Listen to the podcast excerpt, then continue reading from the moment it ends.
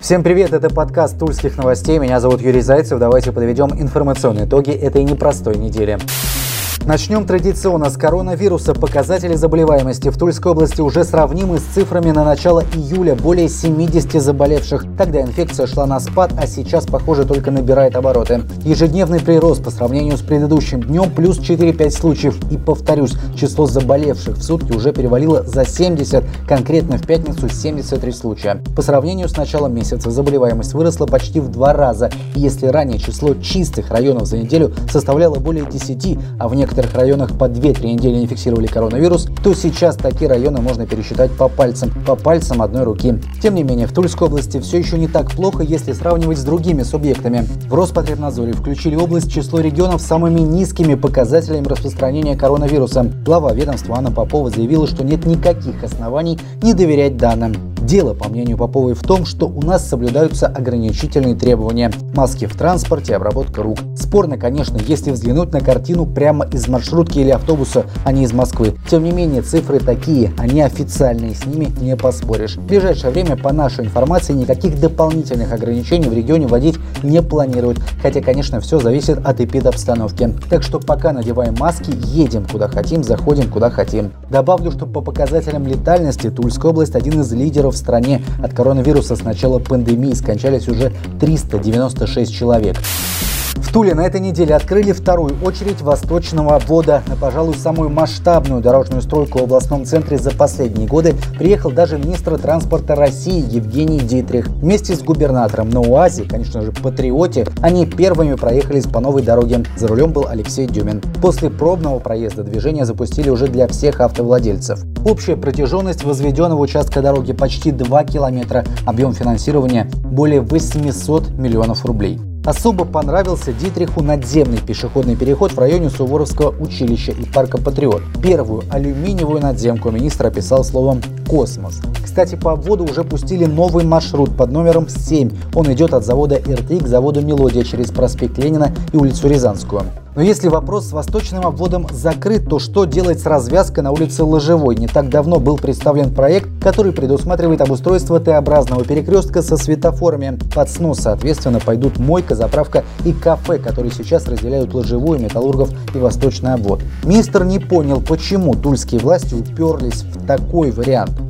Я бы попросил проектировщиков, чтобы модели развязки нарисовали на полное развитие. Первый этап можно сделать на 300-400 миллионов, но главное, чтобы потом это не пришлось раскапывать, пояснил Дидрих. Не исключено, что с финансами в этом вопросе снова поможет федеральный бюджет. Проект мусорного полигона на Новомосковском шоссе внесут изменения. Вопрос на этой неделе рассмотрели на публичных слушаниях. Речь идет об увеличении мощности очистных сооружений примерно в два с половиной раза. В карте объяснили это тем, что проектировались они изначально уже довольно давно, 5 лет назад. Гендиректор компании-проектировщика пояснил, что был произведен перерасчет и выяснилось, что при выходе полигона на полную мощность будет генерироваться порядка 115 кубометров воды в сутки, а очистные были сделаны на 100. Сейчас речь идет о 280 кубах, но подчеркнуто отдельно. Это не означает, что увеличится количество мусора, который будет свозиться на полигон. Участники публичных слушаний, среди которых было много молодежи, ковыряющейся в телефонах, и которых было всего порядка 50, все по предписаниям Роспотребнадзора и некоторых на слушания не пустили, так вот участники проголосовали за изменение проекта. Правда, были и противники изменений, одна из трулячек предложила провести эксперимент. Уж если заявлено, что вода с полигона после очистных будет как роса, то давайте проверим ее на рыбке. Ей предложено дать имя «Испытатель», купить аквариум, содержать в этой воде и следить за ее жизнью онлайн. Предложение попросили озвучить не в рамках слушаний, так что, скорее всего, оно было сказано в пустоту. Ранее сообщалось, что полигоны на Московском шоссе должны ввести в эксплуатацию до конца года.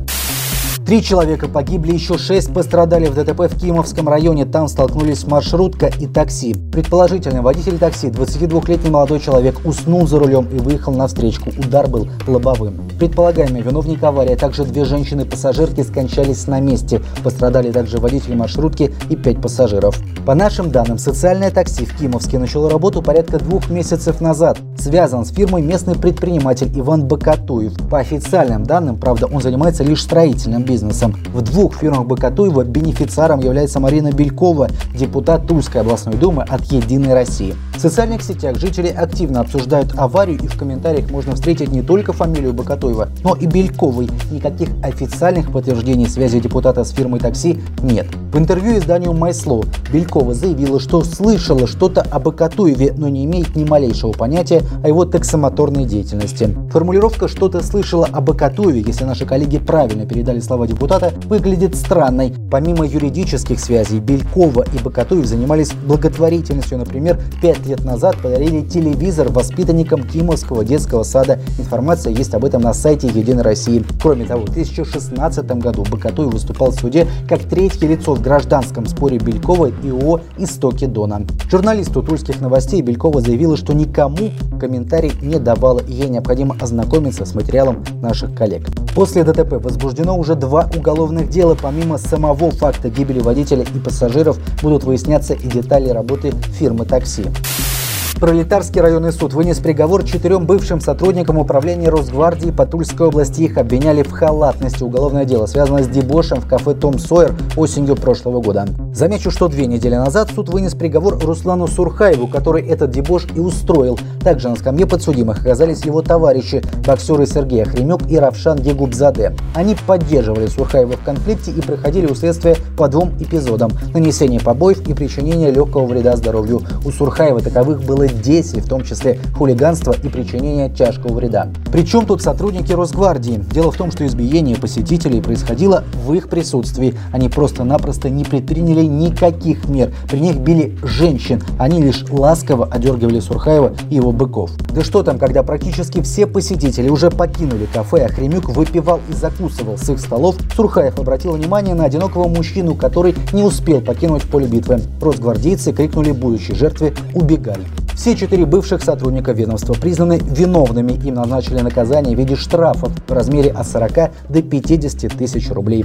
Сурхаев же пять лет проведет в колонии. Он уже обжаловал приговор, а его друзья-боксеры, бывшие члены молодежной сборной России и гордость Тульской области, получили по 9 месяцев исправительных работ.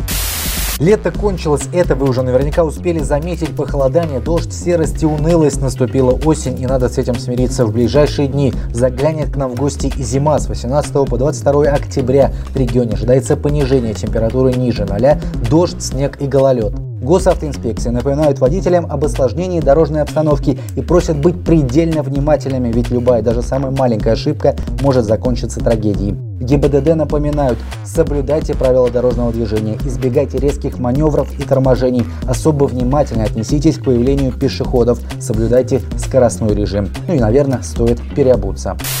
В Могилевском сквере Тула открыли памятник экипажу танка Т-34. Монумент выполнен в виде четырех ростовых фигур. Памятник, установленный в честь 32-й танковой бригады из Владимира, расположен перед вторым корпусом педагогического университета, рядом с установленным в 1966 году памятником Т-34. Сам танк был, напомню, установлен в ознаменовании 25-летней годовщины обороны Тулы. Примечательно, что в постаменте нового монумента использованы подлинные фрагменты брони и ходовой части 34-ки. Фрагменты были подняты в июне прошлого года в ходе военно-патриотической акции «Вахта памяти» в Курской области.